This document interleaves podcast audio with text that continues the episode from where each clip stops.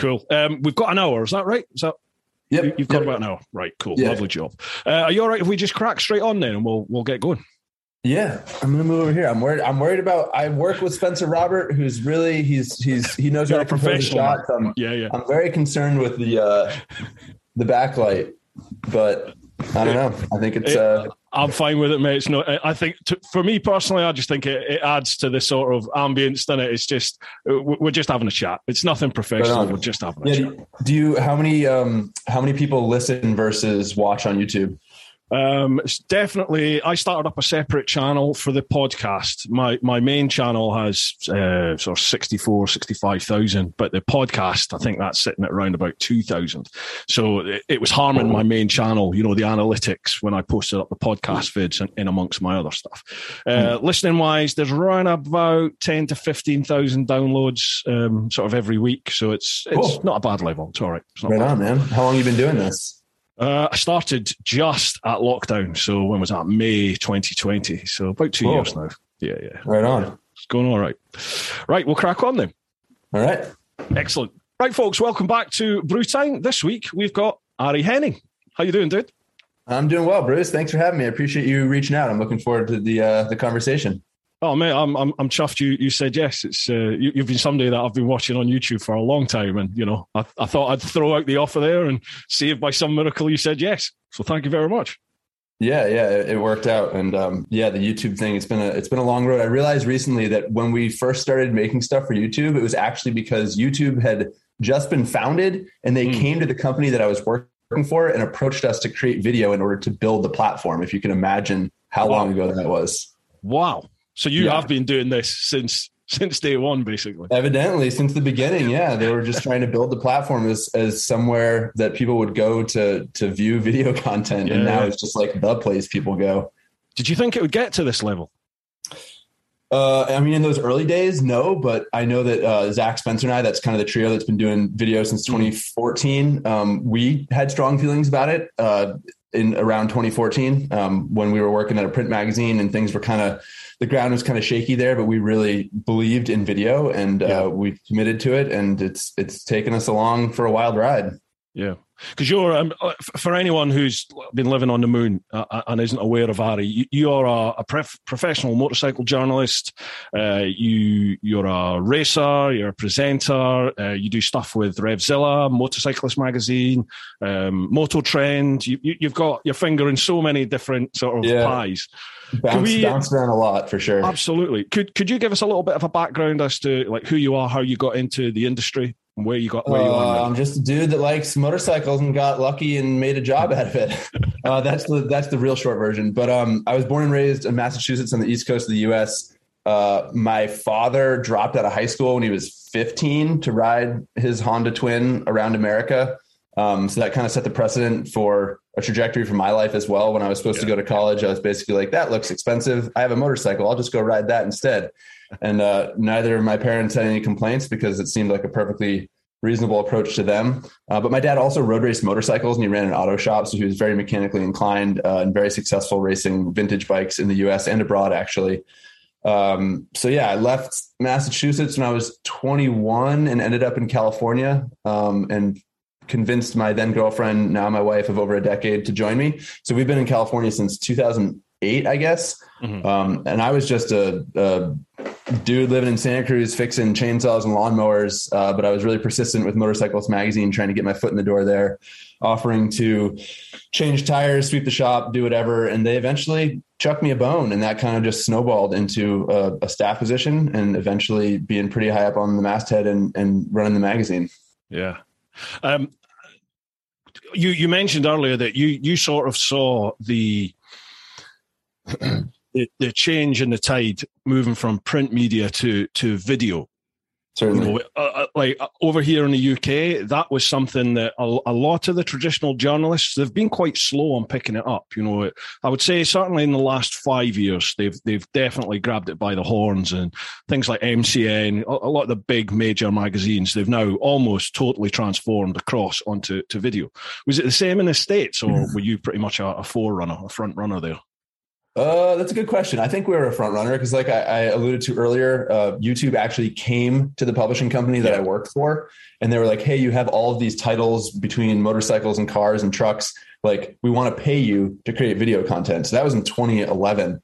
Um, and as far as the the European, especially the the UK titles, like you guys have had a much better business model than the US ever had. You've got your $15 per issue magazines and you don't give a shit about advertisers. That's how you get to call everyone wankers and crap on bikes and stuff. Whereas in the US, it was entirely reliant on advertising. That's what that's what paid the bills. That's what made it a profitable business. Um, and thankfully, there's a pretty strong separation between editorial content and selling ads. So like we were free also to say whatever we needed to and evaluate a bike objectively. But once the economy went to crap, and especially once video started getting bigger and social influencers started getting bigger and you know uh, influencer sponsorships got bigger the pie that was supporting publishing was getting sliced into more and more slices and the magazines were getting a smaller and smaller piece so they were just the writing was on the wall mm.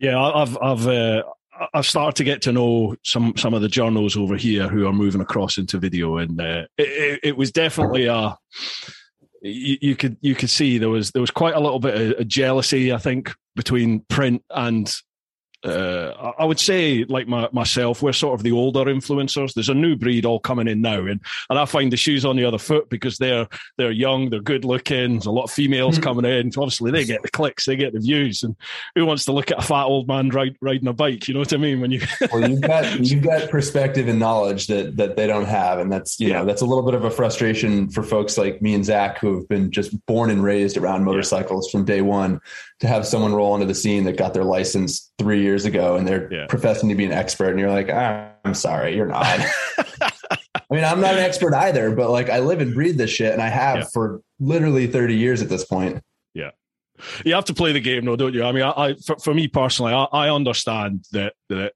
there's, there's certain there's certain advertising angles where they, they want the views, they want the high views, they want the clicks, and then obviously there's a place for for just knowledge, isn't there, and, and integrity. I'm not saying that others don't have integrity, but you know what I mean. There's, Agreed, there's yeah. everyone's slotting into their own little place now for sure. It's a, yeah, it's a, the landscape is changing dramatically for sure. Absolutely. Um, I could talk to you for, for hours, Ari. Um, obviously, we have an hour here, folks. So the way I do things over here, Ari, on a podcast is I chuck things out to my community across social media. I say who the next guest on a podcast is coming, who, who's going to be, and they have like a day or two to post up some questions, and we run okay. through the questions, just see where it takes us. It can be quite obscure, so um, oh strap in. yeah, well, I'll, I'll, warn you. I have uh, I'm not particularly creative, and I have a very binary thought process process. So you might not actually get very exciting answers from me. I apologize. no worries. No worries. This is where beer helps. I always find. Sure. Yeah, yeah. It's too bad. Well, it's 9 a.m. here in California, so I'd, I'd it'd be a rough start to the day if I was already drinking alcohol. Absolutely. Right. First, we'll go across to the clan over on Patreon, folks. So that's patreon.com forward slash teapot one. First one, Justin, Geek and Cycle. Hey, Bruce and Ari. Hope you're both well. As Ari rents his Versys, uh, Versys 650 out on Twisted Road, what has been the strangest renter or the renter that gave him the most pause? So, Twisted Road's your new rental uh, business that you set up, isn't it? No, not at all. I don't own it. Uh, I just rent my bike on it. It's a it's oh, a platform. Sorry, right.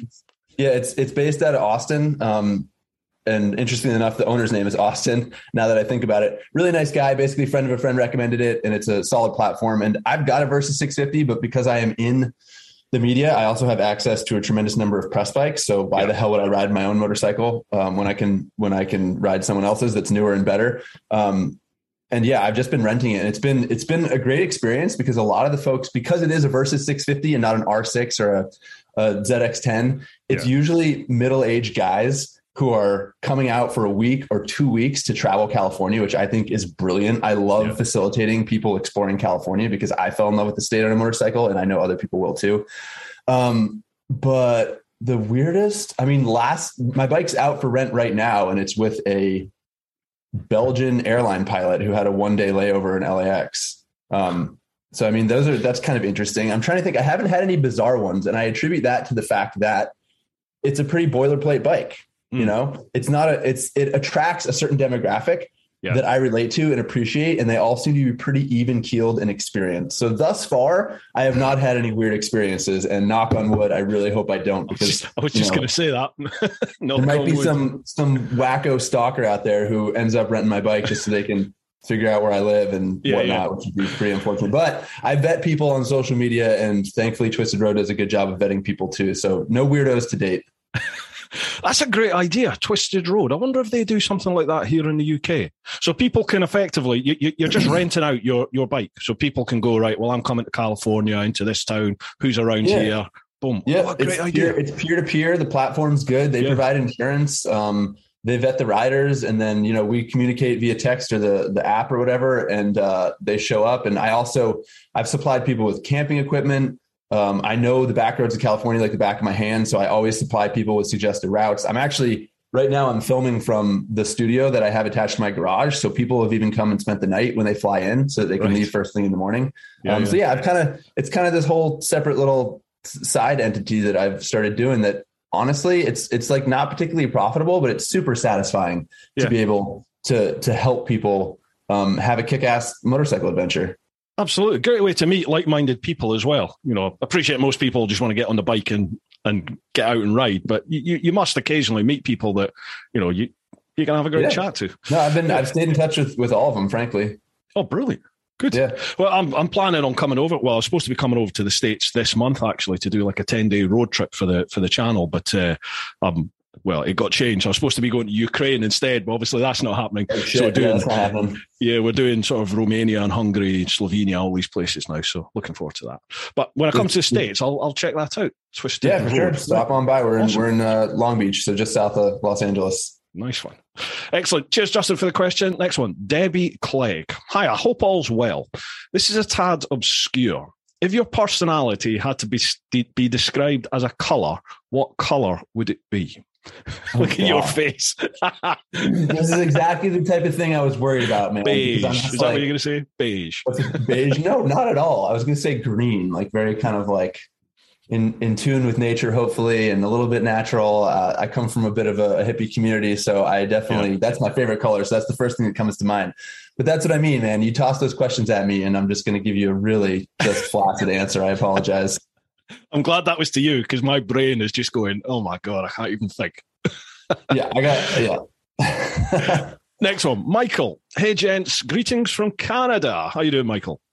Ari, Michael. admire admire what you, Spencer, and Zach have done over the years. Thanks for helping grow the sport of motorcycling and inspiring, inspiring fellow DIYers.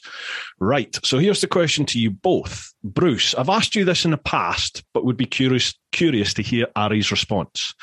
A hypothetical road trip. You've got an ultimate guys weekend bike getaway planned. The hotels are booked. The route is mapped. Your bike is full of petrol and the Packtalk Bolds are fully charged.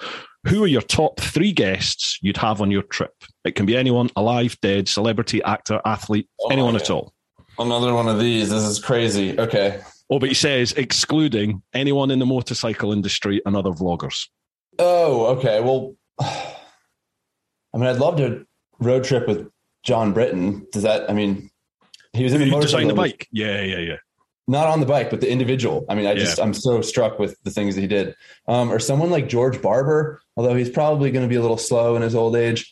Um, that is a sensational place, isn't it? Barber Museum. Oh, I love it. And the track, it's one of my favorite tracks. It's such a facility. Yeah, I never got I never got to ride the track, sadly, but I, I visited there when I was on a trip, and oh, wow, amazing. Yeah, it's a good time. All right. Well, I mean, this is you know, I could have a little runway on this question would have been helpful because that's uh. So John Britten's one um, alive or dead, but not in the motorcycle industry. So, like, does that rule out racers and? No, I, I, would say keep racers. I would say like just you know journalists and stuff that you work with. Racers would be fine. this say. is also this is also where my brain uh, um, handicaps me because I'm I'm so pragmatic that I'm like, well, I'm not going to invite somebody who doesn't already ride a motorcycle because they don't know how to ride a motorcycle. But like, this is obviously a fantasy scenario. So it could be like, you know, I could say Napoleon he doesn't know what a motorcycle is, but that might it's be an interesting road trip. He'd learn. He'd learn. Anyone at all, man. Don't don't worry as to whether or not they can ride. Anybody. All right. Well, we've got John Britten on there. Honestly, I would like to road trip with my dad. Uh, I haven't had the opportunity to ride motorcycles with him. He got a traumatic brain injury in '99, so he's pretty um, limited. Yeah. So Honestly, I like to keep a small group too. I think anything above five for a road trip is just a recipe for a disaster. Yeah. So I'd keep it simple. I'd go, I'd roll with my dad and uh, John Britten. I think cool. that'd be a really fun trip. That's I'm trying to remember who I who I picked when I, when Michael asked me this on another podcast. I think I think I said Billy Connolly as one of them, just because he's he's a funny guy and he he rides a bike. Uh, oh God, who else was it? Who else was it? Who'd you go with, Bruce? I'm trying to remember. Billy Connolly ride? Yeah, yeah, yeah, yeah, yeah. Well, he did. Obviously, he's um, he's he's quite far down the the Parkinson's uh, hmm. path mm. now, so I don't think he rides anymore. But yeah, he used to ride. He's, yeah. He did a series all around America and Australia in a in a big old trike. He was riding a trike at that point. Oh, like I said, I don't consume a lot of content. I like yeah. I like the question though. It's similar to that one where it's like if you could go to a dinner party with anyone alive or dead, who would it yeah, be? Yeah, That's yeah. yeah, for sure. Can't Same concept, but on a motorcycle. Yeah, I can't remember who I picked. I don't want to pick other people now because I'll go back on the answer that I gave. Sorry, Michael, I can't remember who I picked. I picked originally. Uh, Adam86. Hi, both. Really enjoy watching Ari and Zach's adventures on Revzilla, as well as Ari's workshop videos. Question what was it really like trying to fix that little Honda on the side of the road in Alaska? It looked awful, and you could tell that even Ari and Zach's smiles were fading. Uh, yeah. Folks, if you've not seen this, what a you took a was it C C ninety and the CT one two five. Yeah. yeah. So two two little Hondas, and you rode them to the very top, the northernmost point of Alaska. The freaking top. We're not talking Prudhoe Bay. We're not talking the end of the Haul Road. We had to put them in an airplane and then push them through gravel to get to the literal northernmost point of Alaska. Um, and yeah, that was a an episode, a recent episode we did for the Revzilla YouTube channel, and the show's called CTXP. And if you haven't seen it, it's it's you know obviously I'm biased, but it's a pretty brilliant road trip. Um, it's, it's the, the, best bike, thing on YouTube. It's, right. it's the best video out there, motorcycle like trip video. It's it's phenomenal. I'm, yeah, I'm not blowing time. smoke um, up your ass. It is yeah, phenomenal. and, and honestly, that was one of the best road trips I've ever taken. Like, what a what an incredible adventure! I've been to Alaska before. Zach and I've taken plenty yeah. of adventures before, but man, that was a wild trip. But the bike that I rode was a 1975 CT90 yeah. that we bought. I think we bought it on a Tuesday locally, and it had been in a garage for whatever a decade without running, and it had to be strapped to a pallet for Anchorage on Friday. So wow. I had precious little time to go through it um, which was by design, according to Spencer, our producer and director, because he likes to leave like a certain amount of struggle in there. If I yeah. had my way, I would have done a full rebuild on that thing before we went, and it would have run like a top. But that doesn't make for good television. So no. uh, it was honestly, even knowing, even knowing that it was not tuned up and in rough shape, I had 100% confidence in that motorcycle because it's a CT90, it's a Honda. Yeah. And I, with the toolkit I packed, you know, unless it threw a rod or hold a piston, I was like, we're going to be able to fix this thing. I'm genuinely not worried about it. What I was worried about is how long it would take to make that happen because we mm. did have, we had, you know, a flight that we were trying to hit and we had a flight back that we were trying to hit. But that's, that's, you know, if it had been a old Triumph, I would have been terrified. I would have mm. been abs- I would have been like, we're screwed. Like as soon as something happens, like who knows what we're going to be able to fix. But that's why I love working on Hondas. It's like all you got to do is kind of put it back to close to stock and it'll keep ticking.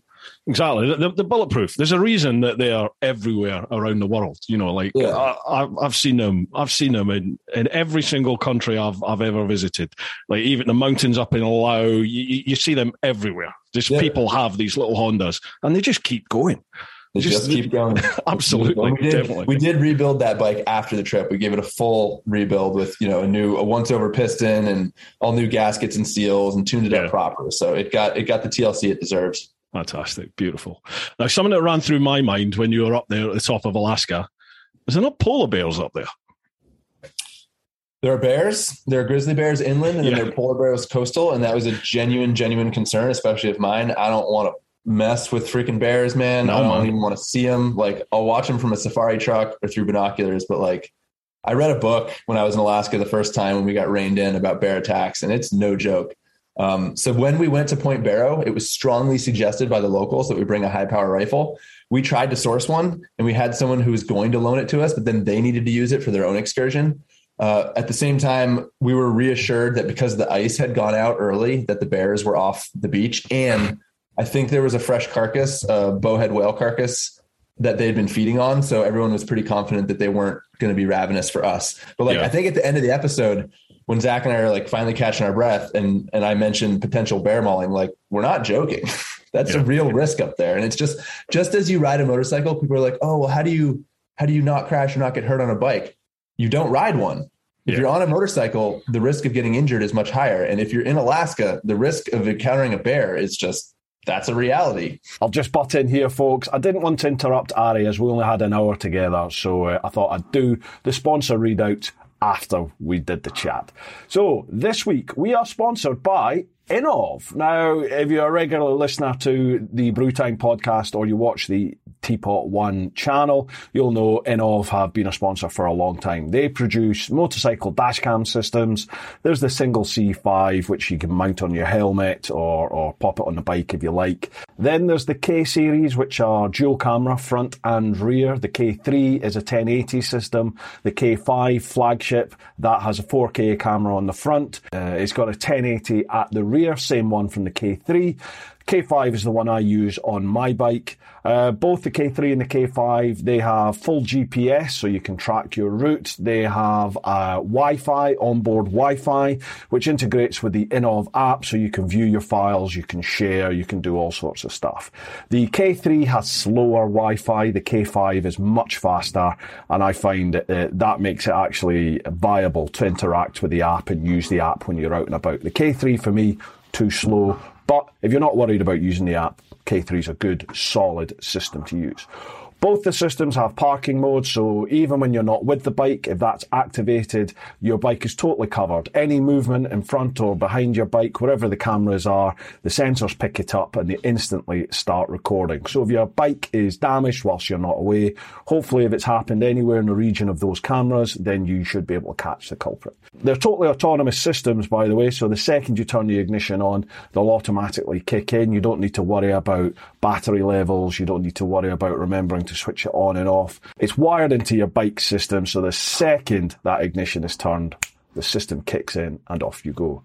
It's invaluable, folks. It's one of these things that you think, I don't need that until you need it. If you ever get involved in an incident, the first thing your insurance company is going to say is, is there any CCTV? With the Innovv system, there's already a couple of instances, bona fide cases, people who follow Teapot One who have contacted me, and it's basically, it's turned what would have been either a 50-50 or not in their favour at court cases. The second they've produced the CCTV off of the Innovv, it's flipped round and it's been 100% in the rider's favour because it's all there. An invaluable thing, folks. If you head to Innovv, which is I-N-N-O-V-V dot co dot UK, uh, if you use the code TEAPOT, T-E-A-P-O-T, you'll get 5% off of any of the Innovv or Techalogic cameras that are there on that website. Well worth checking out, folks. Well worth getting and putting onto your bike. We are also sponsored by Ultimate Add-on. Ultimate Add-ons, they produce uh, action camera mounts and mobile phone cases and mounts to put on your bike. They have cases for your phones that cover eh, almost every single phone out there. Uh, you buy the case to suit your phone and then you buy whatever mount it is that you like. I swear by the Helix strap mount. That's the one I've been using for blimey, almost five years now. Uh, you watch it, if you watch any of my review vids, you'll be able to see the ultimate add-ons case there. I've usually have my phone uh, on the handlebar somewhere in the cockpit of the bike, and I use the Calimoto app obviously to to navigate by. Brilliant system. They're dustproof, they're shockproof, they're waterproof. Awesome. I have had no issues with vibration affecting my camera on my phone when I use that Helix strap mount. It is brilliant. Again, if you head to Ultimate Add-ons, so it's just Ultimate, the word Ultimate with A-D-D-O-N-S.com,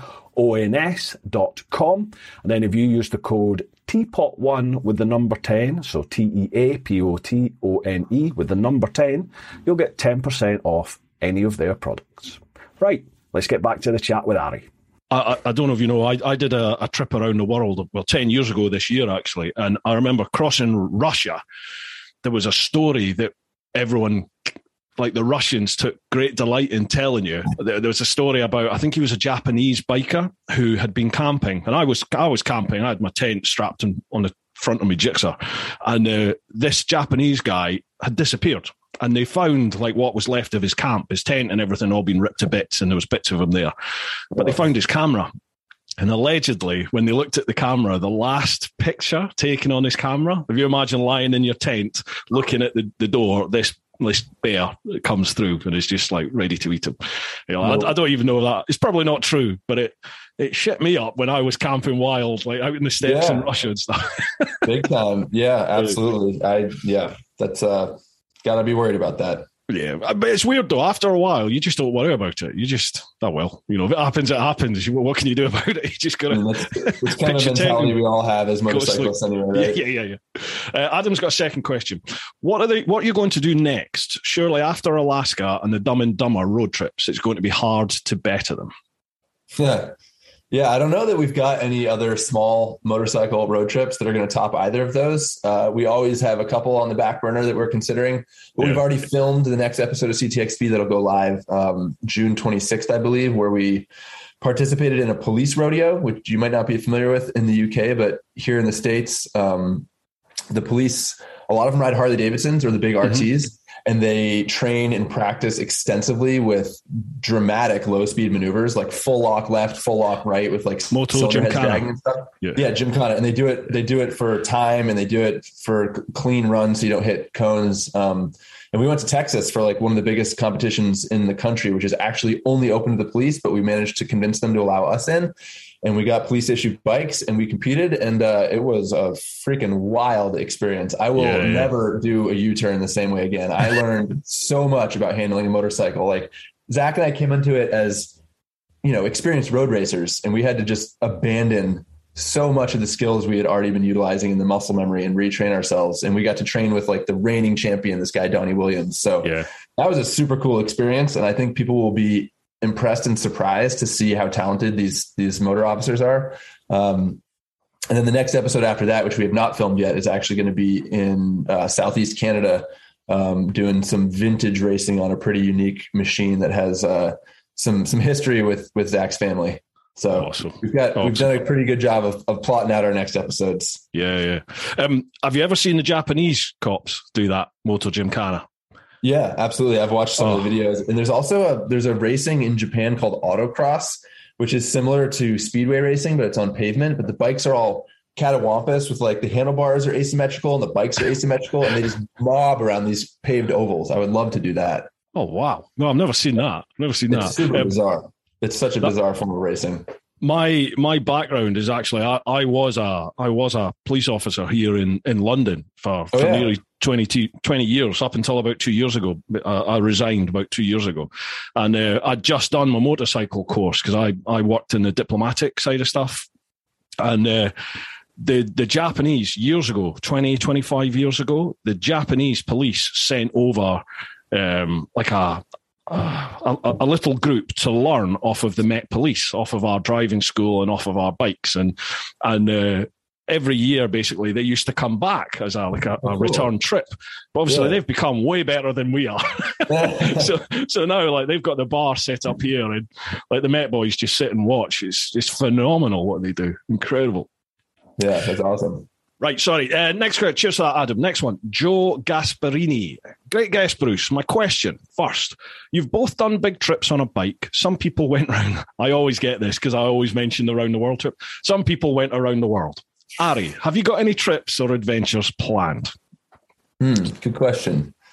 I don't have any big ones planned. CTXP filming with Zach and Spencer usually uh, scratches that itch for me because those are pretty exotic and fairly regular. We do four four a year anyway. Mm-hmm. Um, I don't have any big road trips. Right before I started working for Revzilla, I took a couple days to do another California trip in my Versys, but uh, I'm due to take my wife to the Mediterranean. I did promise her that um, when we got married, which is over a decade ago, and I haven't made good on it. We had we had plans, and then COVID. I mean, we literally had flights and stuff booked, and then COVID hit, so that went out the window. So that'll probably be my next trip um, around the Mediterranean or, or, those parts of the of the globe um, with the wife, hopefully on like a multistrada or something. Beautiful. What about she going? Uh, that's a great question. Well, we're primarily going to Italy uh, the southern coast of Italy. was the, oh was the Amalfi Coast and stuff. Oh, yeah, exactly. Yeah, stunning. stunning. Beautiful roads around there. Don't go to Rome on the bike, whatever you do. It's a, No, it's a crowded. frigging nightmare. Trying Yeah. to trying to ride in Rome is just a nightmare. Um, Joe's got a second question. I don't mean to be rude, but Ari, are you a real biker? Almost all the bikers I know are big and bald. How come you're not? Well, I would never classify myself as a biker because in, in the US anyway, if you're a biker, you're riding a Harley and Right. you're going to you're going to the bar and basically revving your engine a bunch. And like it's not really a category that I consider the people I identify with are like the graybeards and Aerostiches on 10 year old BMWs and adventure bikes. Like Yeah, honestly, those those are those are my my motorcycle soulmates. Like I've got an old soul and that's the pace I want to participate at and I want to be at GAT and I want to go on adventures that are remote. So in my mind, biker has kind of a negative connotation because that's the guy that rolls in a huge crew and wears a leather vest and just goes to the bar. So yeah, I don't think I, I don't classify. There's something that gets asked over here all the time. Are you a real biker? And I, I like, I don't know if we have. I don't think we have that. uh, We don't have as um, defined a scene as you guys do over there. Like, you know, like f- for us, the, the the sort of older bikers that wear the denim patches and ride the Harleys. Most of them are like accountants. You know, Yeah. and, you know, Same they're here. just yeah, they're just middle aged men that are are living out their dream. That's it. But Yeah. there's not really a big I suppose there is a biker gang culture, but it's very separate. It's it it's not something really that you'd you'd see every day. Certainly not down here in the, the southeast of England. I, I I'm not aware of it anyway. Yeah. Um, so next one, Missenden Flyer. How you doing, Andy? So I don't pre-read these questions, Ari. So there's much a surprise to really? me there to you. Skinny jeans on a grown man, yes or no? This is because Andy Missenden Flyer wears skinny jeans, and I'm always ripping the piss out of him for it. Oh yeah. well, I'm wearing Levi's 511, which I suppose some people might consider skinny jeans, but they're just kind of my go-to. Right. Uh, I I I prefer a little bit more freedom of movement so that I can climb a tree or jump over a fence or do something like that. Uh, Yeah. And yeah, I don't think that. Uh, I don't think, and I don't want to knock anybody, but wearing clothes for the sake of fashion that limit you in any way, I think is ridiculous. Like if you're going to wear skinny jeans where you can't lift your legs or whatever, or like get into a sprint, then like that's dumb. You shouldn't you shouldn't wear those clothes. I'm into that, brother. I'm into that. Andy, Andy just he likes to wear skinny jeans because he's lost a bit of weight recently, and he's about 85 years old. So he likes Good to wear you, skinny. What's Good that? for you. Yeah. yeah, so he, he likes to rub it. He li- likes to rub my nose in it because, well, I can't fit in normal jeans, let alone skinny jeans. I have to get the really baggy one. right, next one. Paul Jacques. The GSXR versus Panigale racetrack shootout. What is your Uh-huh. takeaway about the improvement of motorcycles over the last 15 to 20 years? That was a cracking vid. That opened my Yeah, eyes. Dude, that was we took so long to try and figure out the conclusion to that. And we Yeah. racked our brains so hard to try and just be just cross every T and dot every I to try and figure out what it was. I mean, we even talked to like Kyle Wyman, who at the time was racing that version of Panigale and Moto America Superbike, and talked to him about his suspension setup and talked to the Hmm. Öhlins techs. And um, that particular bike, and frankly, a lot of the superbikes, they are building them to such a high level of performance, which people want and is necessary for production racing, but at the same time, trying to sell them to a street rider. Hmm. So they're they're balancing these two criteria that are at odds with each other. And with that Panigale, you just ended up with a spring rate that they wanted to be comfortable on the street so that you don't, you know, if you rode an old 1098 or 1198 or any of the whatever pre 2008 Ducatis, they were taut and they beat the shit out of you on the street. And then you ride that V4 and it's like pretty comfortable and smooth. Mhm. And then you try and channel 200 horsepower through a spring rate that's comfortable on the street. And it Yeah, just, it's just too freaking soft. Yeah. blows through the travel. So like that's basically what we discovered with that bike. And the same thing with geometry. Like the geometry that you would want for a bike to go around a racetrack is not necessarily the same thing you want for a bike that's going to be a good street bike. So I think I think Ducati obviously that bike has tremendous potential, but when you take a showroom motorcycle that they're selling to pedestrians, people who don't have a pro road racing license, Mhm. they have to tune it to work for that. And then when you try and take it to the racetrack, it just doesn't work. Mhm. And with Dave the Gixxer, he's a K5 Gixxer. So like his, and we, we, we set up the geometry based on what people have been doing now for decades. Uh, and he doesn't make that much horsepower and he's a piece of shit. So I rode him like I wasn't worried about crashing him. Yeah, yeah, yeah. so there was a little bit of that, and I know that was a, a um, an explanation that some people gave is they're like, oh, well, you you know, you rode the Ducati because it's someone else's bike. You have to be careful. Zach and I are professionals. Mhm. We can ride a bike on the limit and not throw it away. Not to say that we haven't. We have both destroyed brand new press bikes, and it's absolutely terrible. And it's and you try and avoid it. But I think the reason we have the jobs we have is because we are able to ride at that level fairly Yeah. consistently without chucking a bike.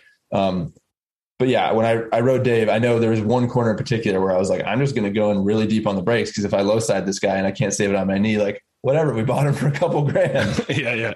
It Um, was but interesting yeah, though because you, you you you swapped riders, didn't you? You and Zach both. Yeah, both, we swapped riders, we swapped tires, we did all Mm. sorts of stuff. Yeah, and it Yeah, was yeah, yeah. absolutely without a shadow of a doubt, the Gixxer just went faster on that particular racetrack. Like if we had taken it to a track that had a three quarter mile straightaway or somewhere where the Ducati could really stretch its legs, like maybe it would have been different. Um, but I mean, even even watching from the side of the track, you could just see how much more confidently Dave was going through corners than that Mm. Panigale was. Right. Yeah, I, I, it's funny. I, I just had I just had a debate with somebody. They asked me um, what I thought of the K5 Gixxer. Like, did I did I think it was still the best bike, the best Gixxer out there? And I was like, nah, not really. I, I owned a K5 back in about 2009, I think it was. I had one for about three or four months, and then I, I had I had the K9 Gixxer Thou. That's right. It would have been 210. I, I bought. I got it. I did. I had the K9 Gixxer Thou. Then I had the K5 for a couple of months, and then I had a an LO, and then an L1. An L1 is the one I took on the, the big trip, and uh, and then I had a, an L4. I think it was when I came back. I got one. Oh, Gixxers, man. Yeah, well, I, was- I was just a Gixxer fanboy, total Gixxer fanboy. Like my my L1 that I took on the trip's got 103,000 miles on it, and it's you know it would still go now. It's, it's just yeah. oh man, So it's an what- what would amazing machine. the K5. I thought. I mean, don't get me wrong. I am nowhere near your level. I'm not a racer. I am. I am your street rider. That's that's my pedigree. That's that's it. Um, I play on the track, but I don't. I cannot ride anywhere near your sort of level. And I found with the K5, uh, it was raw. You know, compared to all the Euro compliance pish that's all come in now. It was it was a raw, powerful machine. But I kind of felt for the road, the the later Gixxers, you know, they were just as capable to me, but they just felt they had all the bells and whistles. They had all the toys on them. So, you know, for, for, for a lazy rider like me and someone that doesn't really know what they're doing, you can feel like you're, you're, you're not stretching the bike by any shape or form, but you feel Yeah. like you're going quick and chances are it's not going to spit you off. You know what I mean? Yeah. So Well, I mean, for, that- for me, that- so go on. that speaks to what we were talking about the Panigale, where like in, Yeah. in later years, the the performance has increased, but so have the bells and whistles that kind of make it a safer uh, street bike. So yeah, it all Yeah. depends on on what your intentions are, what your criteria are, and what you're going to do with the bike. Definitely. I really wish I'd never sold my K5. I really wish I kept that bike. Every, I think everyone says that. We still own Dave. He's, he's not Yeah. going anywhere. Beautiful. Nice one, Paul. Good question. Next one. Uh, Philip Thomas. The Dumb and Dumber mini bike road trip was one of my highlights of 2021. So, did you just go, aka piss on his back?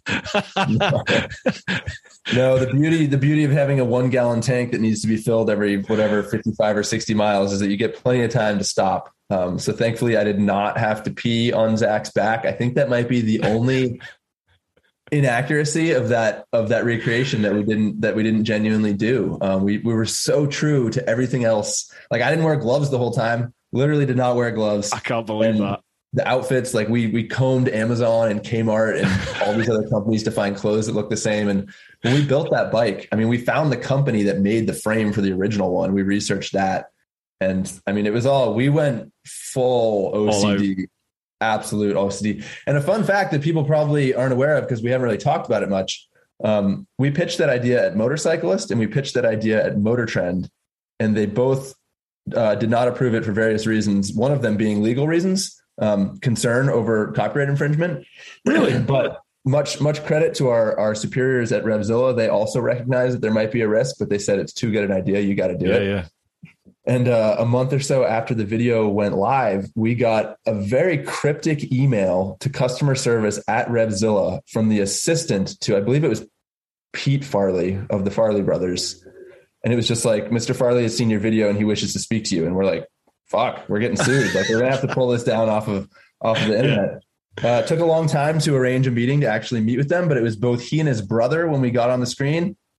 And then it was Jeff Daniels and Jim Carrey. No way. Seriously. We were in a Zoom, we were in a Zoom meeting with all of them, with Zach Spencer and myself. And like those guys were over the moon. They're like, y'all are nuts. I can't believe you did that. You did such a good job. Like, what are you? Are you actors? Are you engineers? Like, who are you? And we're like, no, man, we're just, we watched your video when we were kids and it was fucking awesome. So that was super cool. We actually got accolades from the people who made the movie. And it turns out they only ever spent like 30 minutes on that little piece of shit motorcycle. Yeah, yeah, yeah. We spent four days on it. for for anyone for anyone who doesn't know what we're talking about, if you watch the film Dumb and Dumber, and there's this scene where they go from where is it? They go from? They go. Oh, I should know this because I did it. They go Yeah. from the plains in Nebraska. I also am pretty pretty convinced that I got like mild brain damage from sucking exhaust off of that bike for the whole time. So there's parts of that trip that I don't remember.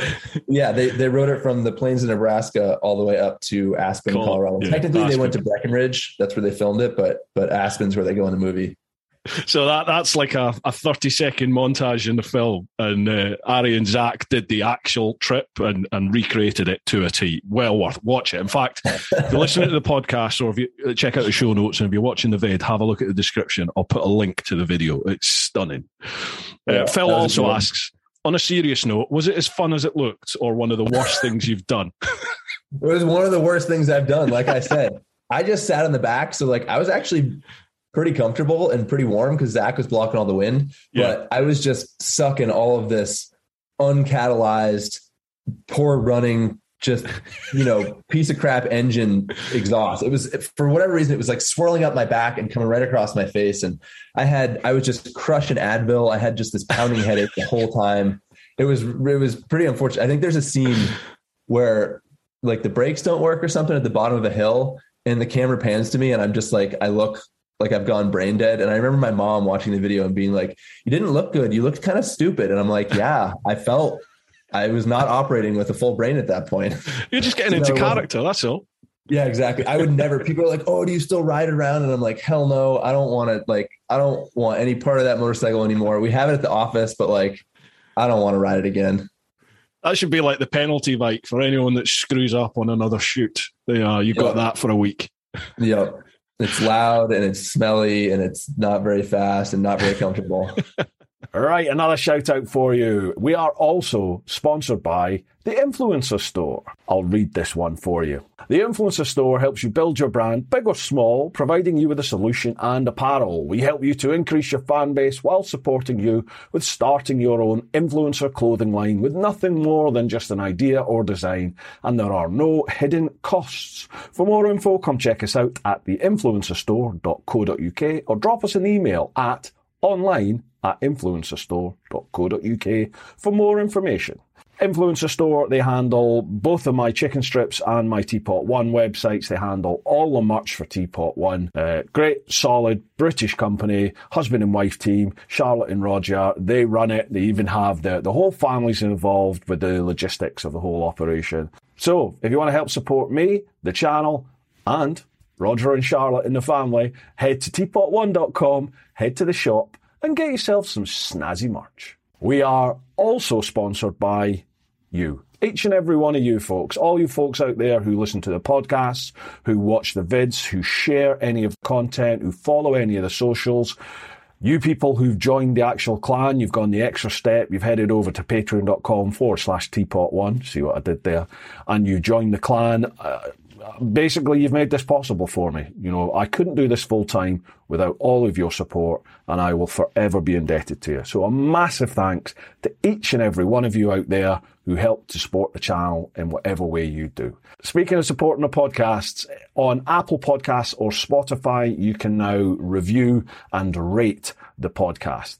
So if you wouldn't mind leaving either a five star review or just leave a couple of lines to say what you think of the podcast, it is a huge help in bumping the podcast back up through the rankings. We were top five all time at one stage, but because I took a couple of little breaks there, it's dropped down. Let's get it right back up there. I think it's round about 15 at the moment. We need to bump it up. All right, folks, thank you very much for your support. Let's get back to the chat with Ari. Uh, right, next one. Ryan Mills. Favorite engine configuration and why? Oh yeah, that's easy. V4. Very, Yeah. very easy. I love the V4, especially Aprilia's V4. Um, just the the cylinder bank angle and the character of it, and the dynamicism of having like strong low end torque, but also having Mm. good top end and the sound and the vibration. Like easily, just my favorite configuration of all time. the Aprilia is just stunning in it. The I've I've, I've only ridden the Tuono. I've not ridden the um, RSV. Well, pretty Yeah. much the same, aren't they? But oh man, just the the noise off of that engine, God, Yeah, just pretty- grabs you by the nuts. Yeah, it really does. They're tuned pretty different. The the 210 versus the RSV4. They have totally different engine characters. But yeah, I'm a big fan of the 210. Um, previous generations, probably, I would probably go with the 2015 that still had the analog tach. And Mm. before they went, I think Euro 5 with the exhaust, it was just Yeah. such a beast. I mean, Yeah, yeah, yeah. it could be. ta- I road tripped on one. I did like a five or six hundred mile day on one, and I just love it. It'll it'll trot along at ninety miles per hour, getting the Yeah. best gas mileage possible. Yeah, I had I had the 2015 one. I bought I, I bought one of them for a bit when I um when I came back from my trip, a, a break from the Gixxers, and I rode it down to Spain and did like a, a tour all around Spain. So it was like a 900 mile journey to get down. In fact, it's maybe over a thousand miles to get to to Spain, and then like a, a five day road trip through the mountains.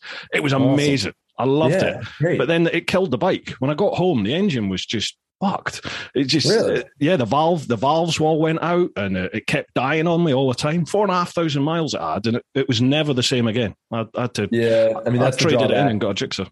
Yeah, that's the drawback is there's not a lot Yeah, of yeah. support and they're not as reliable as a Japanese brand, unfortunately. No, sadly, but they look they look amazing, sound amazing, ride amazing. sound, yeah. uh, the Gorilla Biker, how you doing, Michael? Absolutely love watching all the stuff you've done on YouTube and also the Instagram stories. You've been a huge learning resource to me over the years, so huge thanks for that. My question. For all of us self taught DIY home mechanics out there, what other ways are there to learn more than YouTube? And is the day of DIY coming to an end with new bikes becoming more and more complicated? Now, I couldn't Mm. believe this. You're a self taught mechanic. Is that right? Yeah. Yep. Yep. Just read manuals and break stuff and figure out how to do it. Good God! Wow. I, I, I assumed that that you know that was like your job at some point before you migrated into doing bikes full time. You seem to I know mean, I was everything about. I was everything. a, I was a small engine mechanic. Like I said, I did lawnmowers and chainsaws, and motorcycles are pretty much the Mm. same thing. They've just got like a few other components and different arrangement. But yeah, I just I've got a mechanical mind. I really enjoy it. Um, I I rely on manuals extensively. You got a critter? Uh, it's my dog. Yeah, my dog keeps sticking her head in. Yeah, I, I made sure I closed my door because my dog would do the same thing. Uh, but yeah, uh, manuals, shop manuals, um, Haynes manuals, Clymer manuals, factory workshop manuals. It's all there. Every Right. every step of the way, every you know, every torque spec, every specification, every clearance. It's all listed out for you. So there's there's there's no excuse basically, unless unless as the um, viewer or the the audience member alluded to, bikes get so complicated Mm. You can't work on them yourself. And uh, yeah, I do genuinely think the days of DIY are coming to an end because other than like replacing your own drivetrain and tires and maybe brake pads and oil changes and air filter, like you're not you're not going to be troubleshooting these bikes that are fully electronically operated and you need to be able to plug it in and have all sorts of specialty equipment. And that's that makes me sad because uh, you know I, I appreciate I don't want to be a luddite. Like I appreciate the technology and the way things Yeah. are going, but I I uh, I want to be able to work on it. So I have a lot of old bikes. I, I drive a 2002 Tacoma that I'll be able to fix indefinitely. And then when mm-hmm. my wife needed a new car, I I told her I was like, we either need to buy something old enough that I can work on it, or new enough that it has a warranty and I don't have to work on it. And I Yeah, think it's gonna be the same. It's the same thing with motorcycles now. Stay with us. We'll be right back. Hi, I'm Wes, And I'm Beth. and we're the host of the Where Our Minds Wander podcast, We love spooky places morbid tales, and unsolved mysteries. Throw in some weird science, cryptids, and ancient legends. and you have entered where our minds wander Join us each week as we delve into fascinating true stories from the supernatural to the naturally weird. Get your favorite beverage, settle into your comfy chair, and journey with us to where our minds wander. Listen and subscribe to Where Our Minds Wander on all your favorite podcast listening platforms.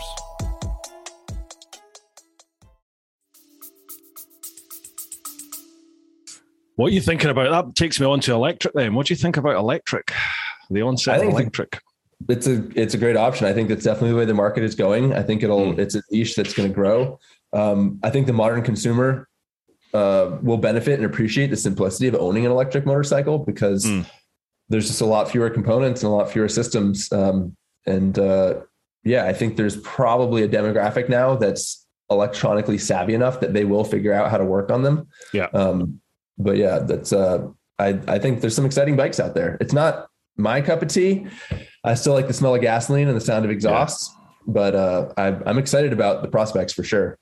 Yeah, I, w- I was I was really sort of anti-electric, and then about four or five years ago, I started riding them, doing like uh, reviews and stuff on them, and I found myself now thinking, okay, I, I, I prefer petrol for sure, I actually quite enjoy riding electric bikes, and I'm not that worried about you know them becoming mainstream for sure. Yeah, I don't If think they're going to eclipse. They're not going to eclipse ice bikes anytime soon. No, no, definitely not. We just don't have the infrastructure at all. We- We couldn't cope with everybody going electric here, Hmm. but they are they are fun for sure. Uh, I'm hopefully doing a. I'm going to be doing an around the UK uh, ride. I'm trying to do one of them on electric just to see, you know, how practical is it going to be. But Sure. we'll see. We'll see what happens. Um, Jason Smiley, evening fellas. As someone who would rather find a lump than oh, so God, that's horrible. As someone who would rather find a lump than strip a bike, I would like to know your top Oh. five tools to make it all a little less hateful. Oh my goodness! yeah, could have been worded better, Jason, but uh, you, yeah, you get it. I mean, it gives us some context for how How much he hates, is about working how much he hates doing the, the, the tools. Yeah, Yeah. top five tools. Uh, ratcheting box end wrenches are brilliant. Um, they're just super convenient. So those are the ones that like the closed end actually Oh, yeah. ratchets and you can reverse them. So reversible ratchets. Yep. Uh, if you're working on a Japanese bike, especially if it's older, JIS screwdrivers, Japanese industrial standard. Everyone makes the mistake of using a standard Phillips, but it has a totally different profile, and you're just going to strip the shit out of all those um, bolts. I didn't And know that. actually- yeah, it's a totally different profile. Um, and there's a company called Vessel. It's a Japanese company. That's the um, they make the screwdrivers, and they actually sell one that's an impact screwdriver. So that's brilliant. Absolutely. So it's it's an integrated JIS impact screwdriver, and they're like twenty bucks on Amazon. I love one. Um, Right. So that's two tools. Um, so we're talking about stripping a bike, now putting a bike back together. Here's Yeah. one: uh, um, cupcake trays or baking trays or Ziploc bags for organization. Uh-huh. That is a huge mistake people make is they just start taking shit apart and they're all excited and this is easy. All I have to do is unbolt stuff. And then they, they you know, they've just got a mess of fasteners. Yeah. Um, and as, as good a memory as you think you have, as guaranteed as you think it is that you'll remember, you're not going to remember where all that shit goes. No. So just use Ziploc bags or I use these little paper lunch trays that I can buy like a thousand of them for whatever, 50 bucks. And also I'll write in each compartment, I'll be like, this is from the tank. This is from the side covers. This is from whatever the foot pegs. And that way all Right. that stuff is right there. And you can just keep it organized. And that way, if you're going to come back to it in a week or six months because something happened, you're not going to be screwed. Um, so I think that helps. The other thing that's adjacent to that is use your cell phone to take pictures. Mhm. Take pictures of stuff like, you know, you're about to remove the regulator rectifier or you're going to remove a carburetor and these hoses and wires and shit going everywhere. Take a picture so you can put it back correctly Yeah, yeah, definitely. because you're I've, not uh, going to remember. No, I- I've made mistakes with it with taking fairing, just simple things, taking fairings off. You know, some different fasteners on, like on yeah, a got a fairing, shoulder for one and it doesn't Yeah, for the yeah. other. and, yeah. and I'll put them back. I'll take the fairing off and I'll put the fasteners back in the fairing just so I know. I put it down, and then like Yep. twenty minutes later, I'll be walking along and I'll kick the fairing, and everything falls out. You're like, shit. Uh, what yeah. went where?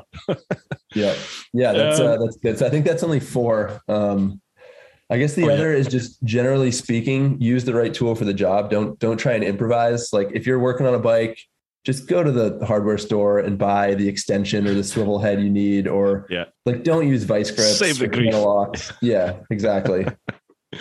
Uh, next one, Johnny Hackinson. Hi, Ari and Bruce. Greetings from Sweden. I have a couple of questions for you. First to Ari.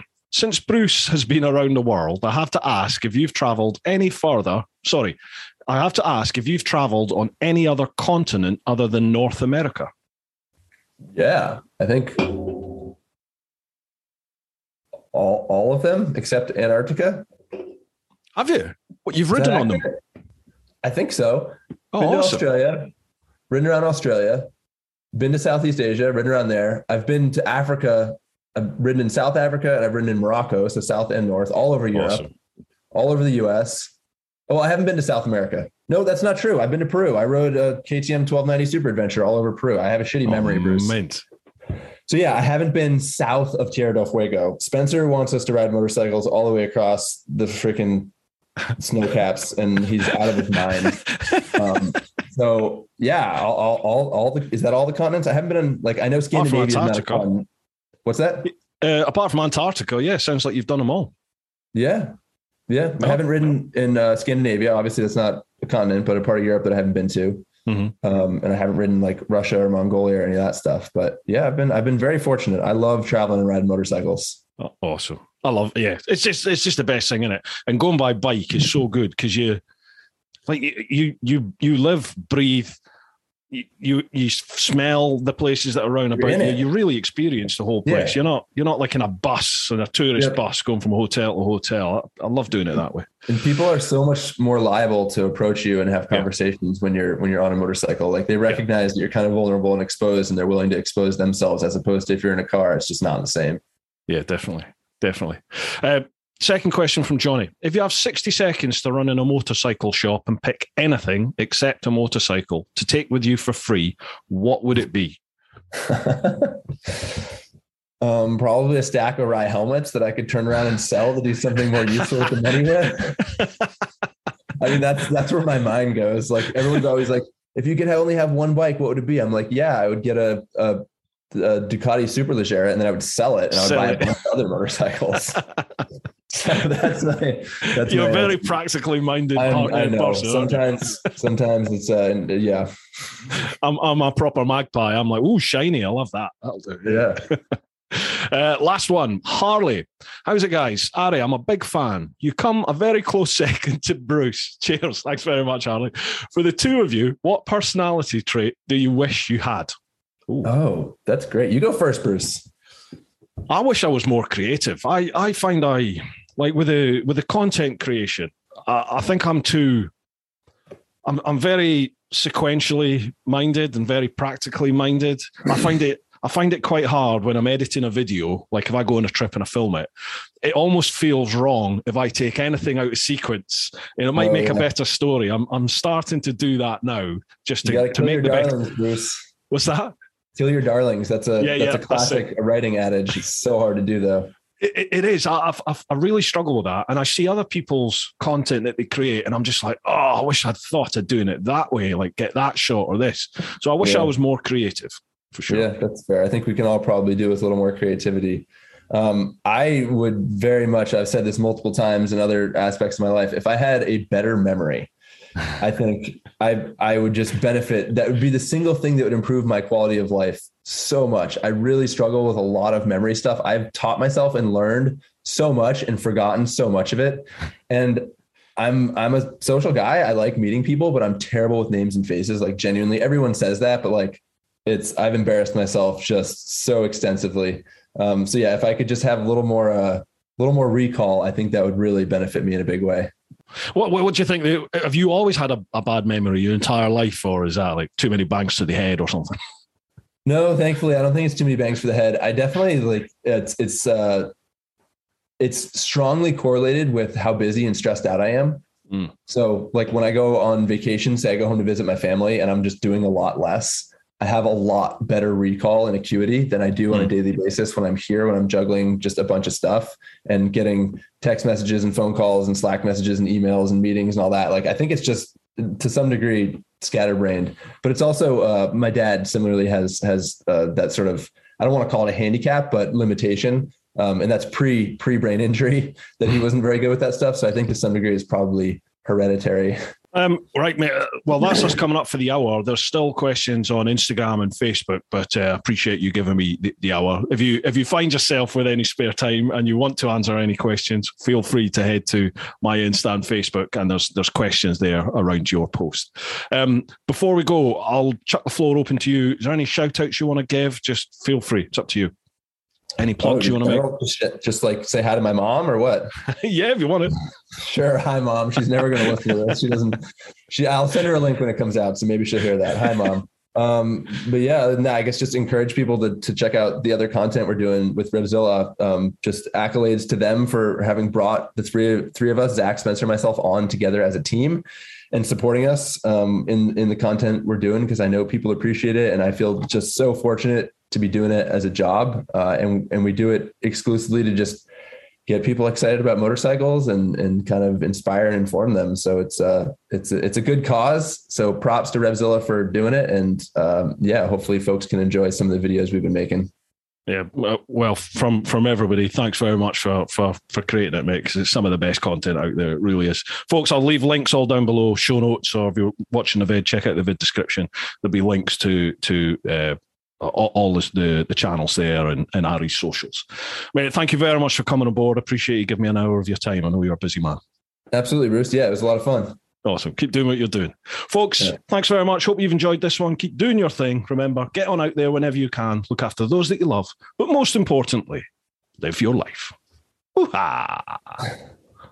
Dude, really appreciate it. Thank you so much for that.